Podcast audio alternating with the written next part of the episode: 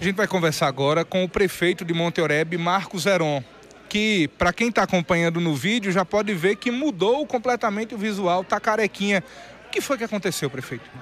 Primeiro, meus cumprimentos a você, Zé Neto, a TV eh, e Rádio Diário do Sertão. Parabenizar nesse instante, aqui estamos prestigiando a Assembleia Legislativa que fez a sessão itinerante na cidade de Cajazeiras com a pauta extensiva né, de projetos de interesse da Paraíba. Viemos aqui prestigiar exatamente a convite do deputado doutor Tarciano Diniz e a sua pergunta com relação a estar careca é exatamente um momento em que está passando um grande amigo meu, um amigo irmão, Chicão Braz, inclusive um dos nossos secretários que foi acometido de um câncer e está em tratamento em João Pessoa.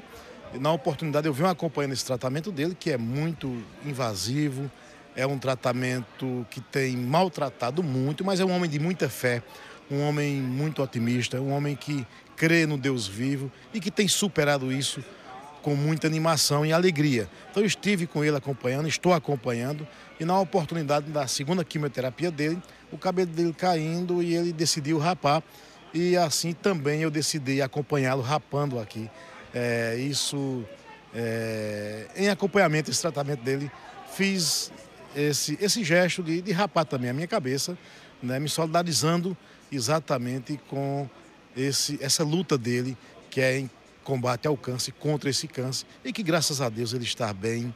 Louvado seja o Deus vivo, toda honra e glória, Zé Neto, seja dado ao nosso Deus vivo. Aqui estamos em uma passagem, amigo. Um bonito gesto de solidariedade que incentiva outras pessoas também a terem isso que muitas das vezes a gente olha hoje e diz assim, está faltando muita empatia no mundo, né?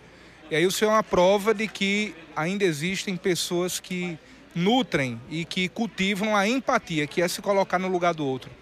Zé Neto, muitas vezes o ser humano só precisa de um abraço, de uma fala amiga, de um gesto amigo.